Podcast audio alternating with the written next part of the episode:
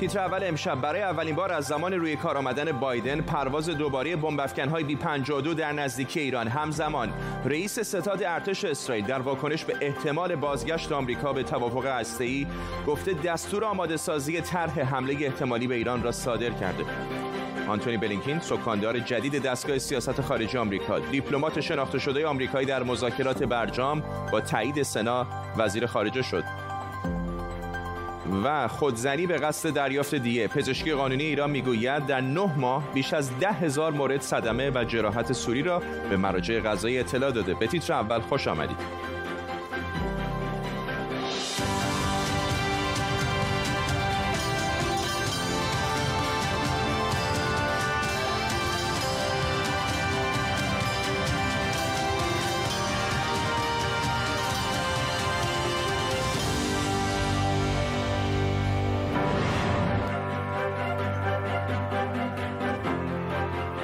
سلام به شما. فقط یک هفته بعد از روی کار آمدن جو بایدن دو بمب افکن بی 52 آمریکا دوباره بر فراز خلیج فارس به پرواز در آمدن همزمان با افزایش تنش‌ها آویف کوخاوی رئیس ستاد ارتش اسرائیل هم دستور آماده سازی طرح حمله احتمالی به ایران رو در سال جاری صادر کرده. کوخاوی گفته که با توجه به اینکه جمهوری اسلامی سانتریفیوژهای پیشرفته ای در اختیار داره و ذخیره اورانیوم رو افزایش داده فقط چند ماه یا حتی شاید چند هفته تا دستیابی ایران به سلاح ای فاصله وجود داره. در طول برنامه به, به کمک تیمی از کارشناسان خبرنگاران این خبر و خبرهای دیگر رو دنبال می‌کنیم. پیش از همه بریم سراغ سمیرا قرایی همکارم در واشنگتن دی سی. سمیرا پرواز بمب های بی 52 در نزدیکی آسمان ایران. چیز خیلی جدیدی نیست. 5 6 بار طی هفته گذشته انجام دادن. اما اولین بار هست که در دولت بایدن چنین اتفاقی صورت می‌گیره.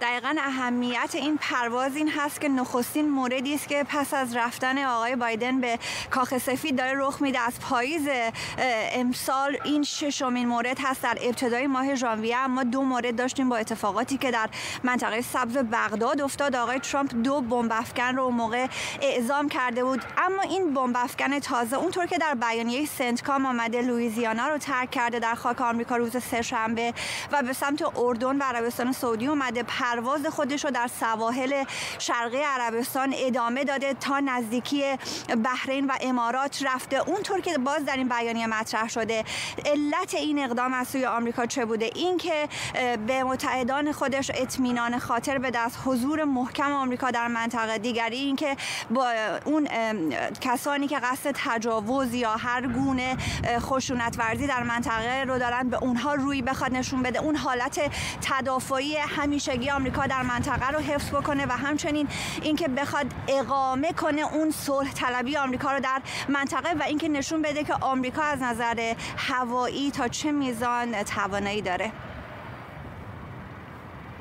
رئیس ستاد ارتش اسرائیل رو هم پخش بکنم ما در حال آماده سازی طرحهای عملیاتی علیه ایران هستیم و در سال جاری اونها رو گسترش خواهیم داد.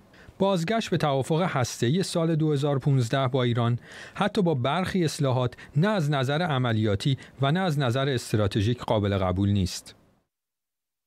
بابک اسحاقی خبرنگار دیگر ما هم از اسرائیل به ما اضافه شده بابک کم سابقه هست در این حد تهدید جدی از سوی ارتش اسرائیل علیه ایران بدون شک در آغاز کار دولت تازه در کار در کاخ سفید به قول معروف شاخ و شانه کشیدن های ایران و اسرائیل به اوج تازه ای رسیده و پس از این هشدارهای بسیار جدی که شاید پیامی برای جو بایدن هم در آن بود که اسرائیل هنوز گزینه نظامی را به طور جدی جلوی دید داره جمهوری اسلامی هم به اظهارات آقای آویو کوخاوی پاسخ داد و گفت که اسرائیل قدرت حمله به ایران را نداره.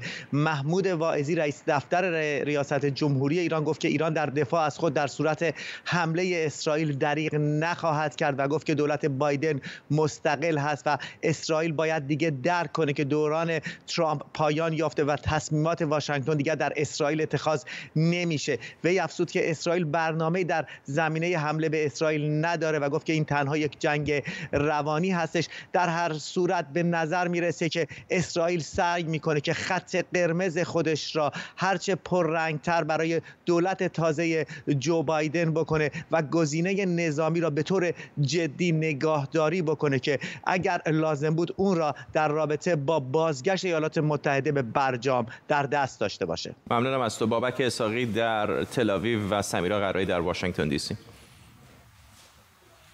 فرزین ندیمی تحلیلگر امور دفاعی امنیتی در مؤسسه واشنگتن هم از پایتخت آمریکا به ما پیوسته. آقای ندیمی این تهدیدی که اسرائیل متوجه ایران کرده می‌خوام اینو ازتون بپرسم که چقدر اصلا قابل تصور هست که بدون هماهنگی با ایالات متحده آمریکا بخواد اسرائیل دست به اقدامی بزنه؟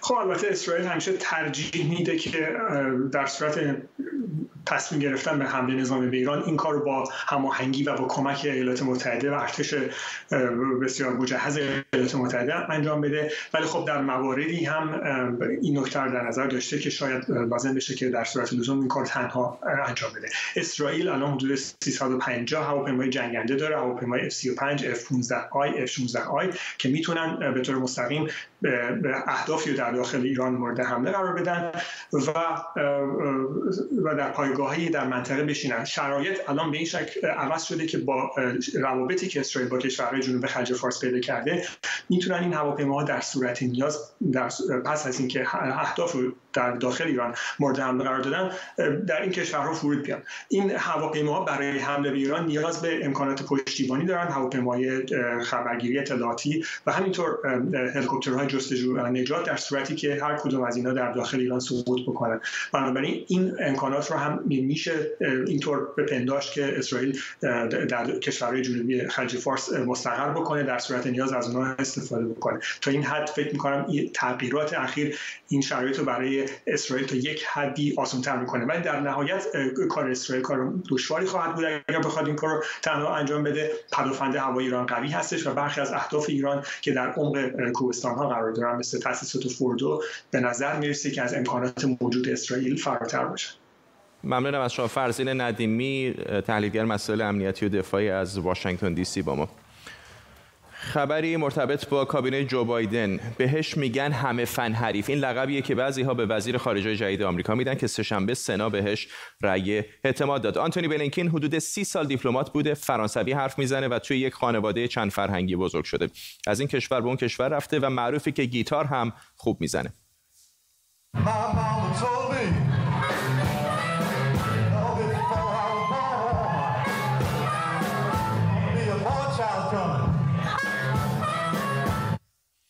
بلینکین 58 سالشه و یکی از جوانترین وزرای خارجه آمریکا در سالهای اخیر محسوب میشه. نیویورکیه و در یک خانواده یهودی به دنیا آمده. پدرش سفیر آمریکا در مجارستان بود عموش هم سفیر آمریکا در بلژیک. وقتی پدر و مادرش از هم جدا شدن در نه سالگی با مادر و پدر خوندش به پاریس رفت.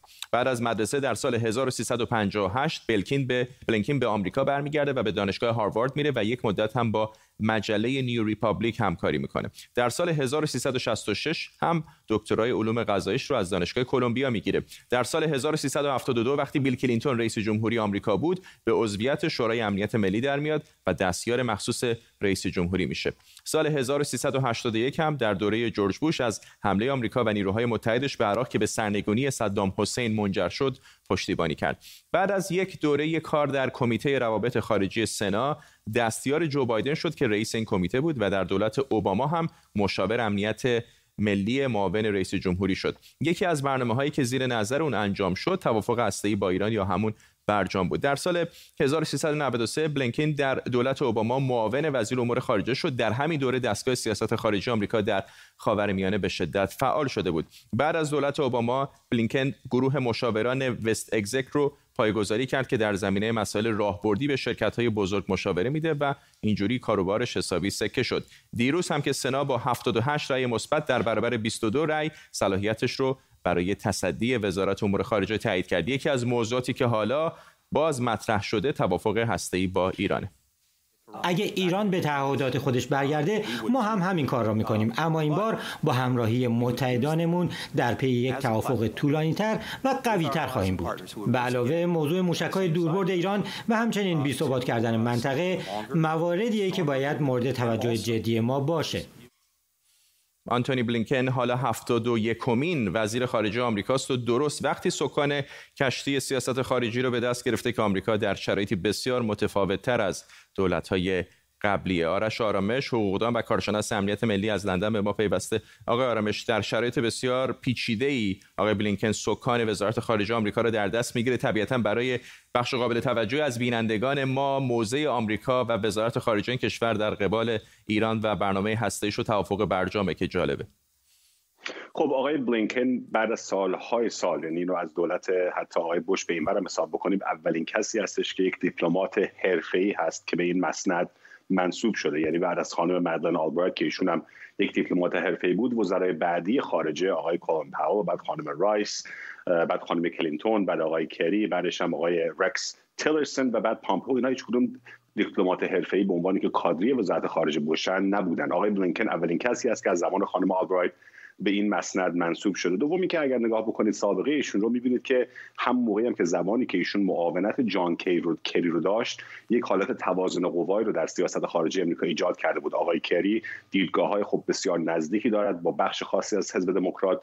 آقای بلینکن به عنوان معاون اول یعنی نفر دوم وزارت خارجه یک وزنه مضاعفی بود در وزارت خارجه که بعضی از به قول معروف دیدگاه های آقای کری و تیم خاص دیگر رو اونجا بالانس بکنه. در مجموع ولی بخوایم نگاه بکنیم این هفتاد و یکمین وزیر خارجه ایالات متحده از هر دو حزب هم در هر دو حزب خوشنام هست هم در از هر دو حزب حمایت حمایت داره به خاطر همین فقط یک معدودی کمتر از یک چهارم از سناتورها به او رأی منفی دادن. و یکی از ویژگی های مشخص نه فقط آقای بلینکن بلکه سیاست خارجی دولت آقای بایدن تاکید و تعهد بیشتر به ائتلافات و متحدین ایالات متحده هست. ائتلافاتی مثل ناتو ائتلافاتی که در کره جنوبی و ژاپن در آسیا و خاور دور ایالات متحده داره و تعهدات بین‌المللیش هم از سازمان جهانی بهداشت گرفته تا صندوق به قول معروف بین‌المللی پول و بانک جهانی. شاید هم بی به قول معروف خاصیت نباشه. ذکر کردن اینکه امروز که روز جهانی یادبود فاجعه هولوکاست هست یک وزیر خارجه یهودی تبار ما می‌بینیم در ایالات متحده بعد از خانم آلبرایت و اینکه پدر یعنی پدرخوانده ایشون پدر ایشون پدر بیولوژیکیشون که آقای بلینکن بودن ولی اون کسی که از نه سالگی ایشون رو بزرگ کرد آقای سامیل پایزر یکی از نجات یافتگان هولوکاست بود. این نقش بزرگی در زندگی آقای بلینکن داشته. چرا؟ چون این پدر به قول معروف غیر بیولوژیکی ایشون در یک تانک آمریکایی در لهستان خودش مخفی کرد نجات پیدا کرد و این همیشه نقش مثبت ایالات متحده در هم جنبش آزادی بخش هم جنبش های ضد فاشیستی و ضد مردمی رو در دنیا برای آقای بلینکن خیلی پررنگتر کرده. آرش آرامش حقوقدان و کارشناس امنیت ملی ممنونم از شما. تصاویر زنده دارم می‌بینم از لوزان سوئیس کنفرانس خبری کمیته ملی المپیک هست. آقای توماس باخ رئیس کمیته بین المللی المپیک در حال صحبت هست. لحظاتی پیش آقای باخ گفت که تصور این که نمی‌توان المپیک رو در تابستان برگزار کرد تصور غلطی است. و گفت تمام تلاش کمیته بین المللی المپیک بر این هست که المپیک طبق برنامه برگزار بشه و علیرغم شیوع ویروس کرونا قصد دارند که مراسم المپیک رو در تابستان در ماه ژوئیه برگزار بکنند. تصاویر زنده رو می‌بینید از لوزان سوئیس جایی که رئیس کمیته بین‌المللی المپیک در حال صحبت هست در جمع خبرنگاران. آمریکا از توقیف نفتکشی که گفته شده نفت ایران رو به صورت غیرقانونی حمل می‌کرد حمایت کرده. یک سخنگوی سفارت آمریکا در جاکارتا به رویترز گفته از تلاش اندونزی برای مقابله با قاچاق دریایی استقبال می‌کنیم. گارد ساحلی اندونزی یک شنبه دو نفتکش با پرچم های ایران و پاناما رو توقیف کرد. بهزاد احمدی نیا خبرنگار حوزه نفت و انرژی از نیکوزیا با ماست. آقای احمدی نیا حالا این بار در نزدیکی آبهای اندونزی بود و این کشتی ها رو توقیف کردن. اگر ایران سعی بکنه کمتر و کمتر کشتی رو به آبهای ساحلی کشورها نزدیک بکنه و مثلا همین انتقال نفت از کشتی به کشتی رو در آبهای آزاد بخواد بیشتر انجام بده چقدر دست نهادهای اجرایی در کشورهای مختلف از جمله ایالات متحده و اندونزی بسته تر خواهد شد؟ ببینید این کار یه مقداری براشون غیر ممکن هستش. به دلیل اینکه وقتی در آبهای آزاد باشه اون وقت اون آبهای آزاد تحت فرمان روایی هیچ کشوری نیستش. اون وقت هر نیروی نظامی یا هر نیروی گشتی که تو اون منطقه باشه می‌تونه بره سراغ این کشتی ها می‌تونه بازرسیشون بکنه می‌تونه مدارکشون رو بررسی بکنه و بعد براشون درد سرساز بشه. یک مسئله از مسئله بعدی اینه که بسیار خطرناک این کار. این کاریه که خیلی دقیق باید باشه. خب شوخی نیستش دو تا نفتکش قول پیکر 400 متر طولشون 60 متر عرضشون نزدیک به سه برابر یک زمین فوتبال. ابعاد این نفتکش ها هست. بخوان کنار همدیگه بچسبن به هم جوری با به فاصله نزدیک که بتونن نفت رو جابجا بکنن. امکان حادثه داره. اینا باید نزدیک جایی باشن که در صورتی که حادثه بروز کردش بتونن کمک بخوان. و این این کار انجامش توی آبهای آزاد براشون خیلی پیچیده تر هستش. کما اینکه خب بالا در رابطه با این نفتکشی که در از ایران نفت رو حمل می‌کرده و متعلق به یک شرکت یونانی هستش هم چنین مسئله پیش اومده. یعنی نفت رو تحویل این نفتکش دادن با مدارک جعلی که نفت متعلق به عراق هست و بلا فاصله خب مسئولان نفتکش شک کردن به این مسئله اطلاع دادن به مقامات آمریکایی و مقامات آمریکایی اومدن مدارک رو چک کردن ردیابی کردن نفت رو. متوجه شدن نفت مال ایرانه. بعد جالبیش اینجاست که بلافاصله اون نفتکش به روش خود ایران یعنی ردیابش رو خاموش کرده. از صفحه رادار محو شده از ردیاب ها خارج شده و به سمت آمریکا حرکت کرده. یعنی تمام این پروسه‌ای که داره طی میشه یک تیغ دو است. اگر بره در آبهای آزاد می‌تونه علیه خود ایران استفاده بشه. اگر بیاد تو آبهای کشوری یک, یک کشوری مثل اندونزی اون وقت ممکنه قوانین اون کشور رو زیر پا بذاره و باعث بشه که یه همچین دردسری برای ایران درست ممنونم از شما بهزاد احمدی خبرنگار حوزه نفت و انرژی از نیکوزیا در قبرس با ما آیا علت قطع برق این روزهای ایران بیت کوینه؟ آلودگی هوا چه ارتباطی با اون داره؟ مزرعه استخراج بیت کوین به چه معناست و چه جوری از توی کامپیوتر سکه بیرون میاد؟ امشب بیت کوین رو زیر ذره می‌بریم.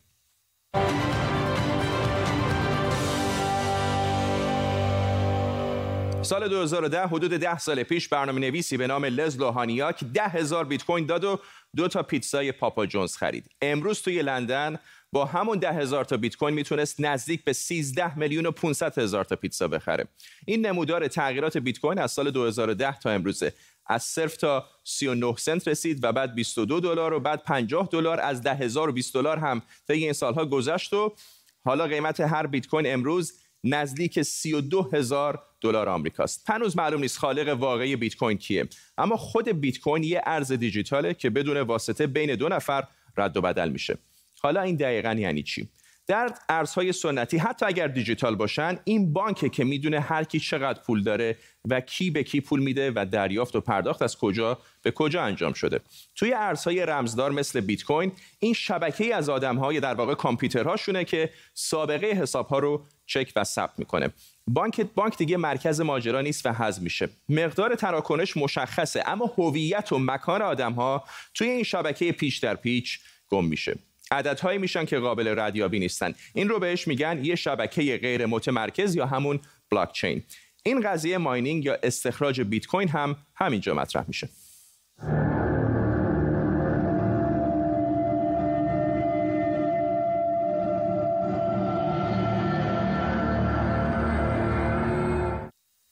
حالا mining که می‌دونم این روزها اسمش رو زیاد شنیدید چیه؟ اگر حوصله دونستن تابع hash رمز شخصی و رمز عمومی و امضای الکترونیک و اینجور چیزا رو ندارید به زبان ساده mining اینه. فکر کنید که من و شما و چند نفر دیگه بخوایم بدون اینکه کسی بفهمه پولی رو جابجا کنیم. نکته مهم اینه همین جابجایی یا تراکنش ارز بیت کوینه حالا اگر ما بخوایم در یک شبکه گسترده تر مطمئن باشیم کسی تقلب نکنه و بانکی هم نباشه که این رو کنترل کنه به الگوریتمی نیاز داریم که این تراکنش ها رو چک کنه و همه کسانی که در شبکه هستن هم تاییدش کنن. این الگوریتمیه که در کامپیوترهای ماینینگ حل میشه. کسی یا بهتر بگم کامپیوترهایی که این مسئله رو حل می‌کنن بهشون میگن ماینر. و برای حل هر الگوریتم که در واقع پیدا کردن یه عدده به ماینر جایزه میدن. اون جایزه همون بیت کوینه. کاری که ماینر می‌کنه اینه که تراکنش ها رو رصد می‌کنه تعدادی از اونها رو توی یک دفتر حساب جمع می‌کنه و اون شماره مشخص رو برای دفتر حساب یا اصطلاحا block پیدا می‌کنه و به همه هم اعلام می‌کنه. miner بعدی میره دنبال عدد بعدی.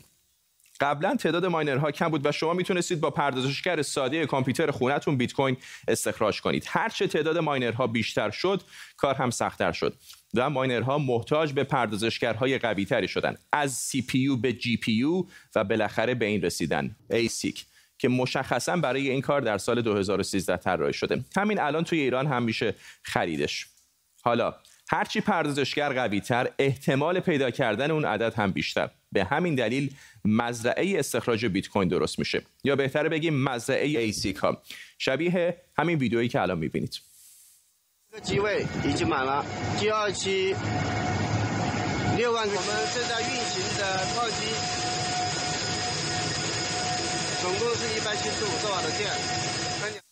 این مزرعه بیت کوین رفسنجان بود که چینی ها ادارش می‌کنن. پردازشگر با برق کار می‌کنه و به این خاطر که این کار در واقع این پردازش برای پیدا کردن عدد, عدد کار سنگینی داغ می‌کنن و بنابراین دستگاه های خنک کننده هم نیاز دارن. هرچه پردازشگر قویتر و تعداد بیشتر مصرف برق هم طبیعتا بالاتر. دانشگاه کمبریج تحقیق منتشر کرده که میگه صنعت بیت کوین پارسال اندازه مصرف کل کشور سوئیس برق مصرف کرده. این نقشه هم توان ماهانه میزان hash برای استخراج بیت کوینه. یعنی قدرت پردازشگرهایی که به شبکه بیت کوین وصلن. ایران توی شیشتای اوله. چین با فاصله زیاد اوله. ایالات متحده آمریکا دوم و ایران همطور که گفتم ششم. اگر بدونیم توان استخراج بیت کوین این شش کشور برابر با بقیه کشورهای جهان روی همه اون وقت به میزان حضور این کشورها در صنعت بیت کوین بیشتر پی می‌بریم.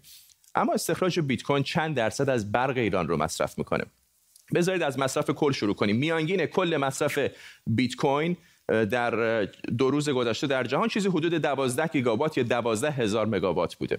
ظرفیت تولید واقعی برق در ایران روزانه چیزی در حدود 55 تا 60 هزار مگاواته. با یه سری ضرب و تقسیم میشه گفت که اگر همه دستگاه های بیت کوین هم توی ایران باشن فقط 20 درصد برق ایران رو مصرف می‌کنن.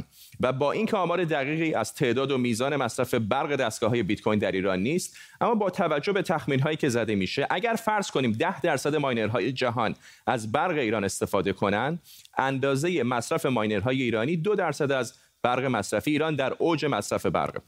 شاید مقصر اصلی خاموشی ها نه بیت کوین که سازمان هایی که با مجوز حکومتی و برق ارزان بیت کوین استخراج می‌کنن. اما سود حاصل از این استخراج و معامله بیت کوین ها رو نه برای زیرساخت های کشور که صرف چیزهای دیگری می‌کنن که حاصلش خاموشی خونه ها و سیاهی آسمان امروز ایرانه.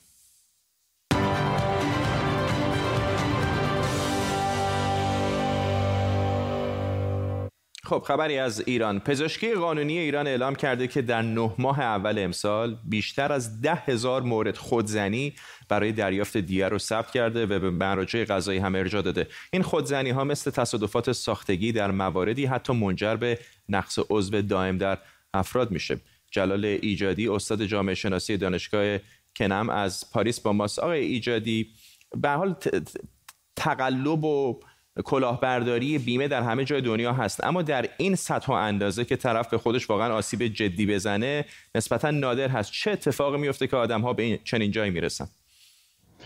بله واقعیت این هستش که در جامعه ما آسیب های جامعه شناختی مانند اعتیاد مسئله فحشا مسئله کودکان کار مسائل مربوط به به هر حال پدیده های گوناگون بسیار زیاد هست و زمانی که چنین پدیده ای روی میده در جامعه و رشد می‌کنه این بیان این هستش که در جامعه نه تنها مسئله فقر بیداد می‌کنه و انسان ها در واقع در شرایط بسیار بسیار بدی قرار دارن و از سوی دیگه ناامید هستن. امید خودشون رو در این که یک روزنه در زندگیشون به وجود بیاد کاری بکنن تلاشی بکنن این هم بسته میشه و بنابراین تنها عاملی که در اختیار اونها باقی میمونه این هستش که به خودشون در واقع ضربه بزنن آسیب بزنن و حتی این آسیب می‌تواند گاه حتی به قتل اونها منجر بشه. بنابراین این پدیده یعنی آسیب بدنی یادمون باشه که خود این نتیجه چیست؟ نتیجه در واقع آسیب های روانی در این جامعه هست. یعنی انسان هایی که شکنندگی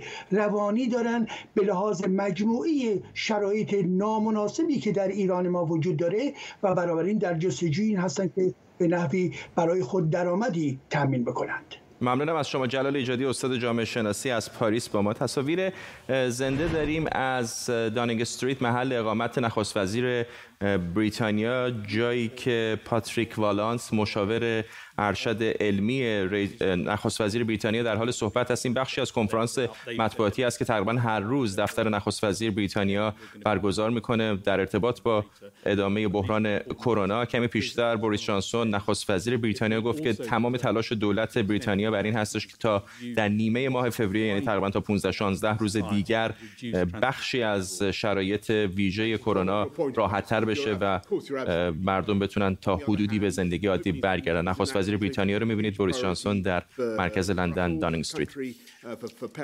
کرونا همه دنیا رو تحت شعاع قرار داده. تصویر زنده داریم از لوزان سوئیس جایی که توماس باخ رئیس کمیته بین المللی المپیک در حال صحبت با خبرنگاران هست. آقای باخ کمی پیشتر گفت که امید داره که المپیک امسال در شرایط عادی در تابستان کم و بیش برگزار بشه. او گفتش که این احتمال که به خاطر کرونا به تاخیر بیفته کم هست و احتمالاً المپیک برگزار خواهد شد. تصاویر زنده دیگری هم داریم از کاخ سفید جایی که انتظار داریم تا دقایق دیگر جان جنساکی سخنگوی جدید دولت بایدن بیاد و با خبرنگاران صحبت بکنه. تصویری که در ماهای آخر دولت آقای ترامپ کمتر دیده بودیم دفتر مطبوعاتی کاخ سفید.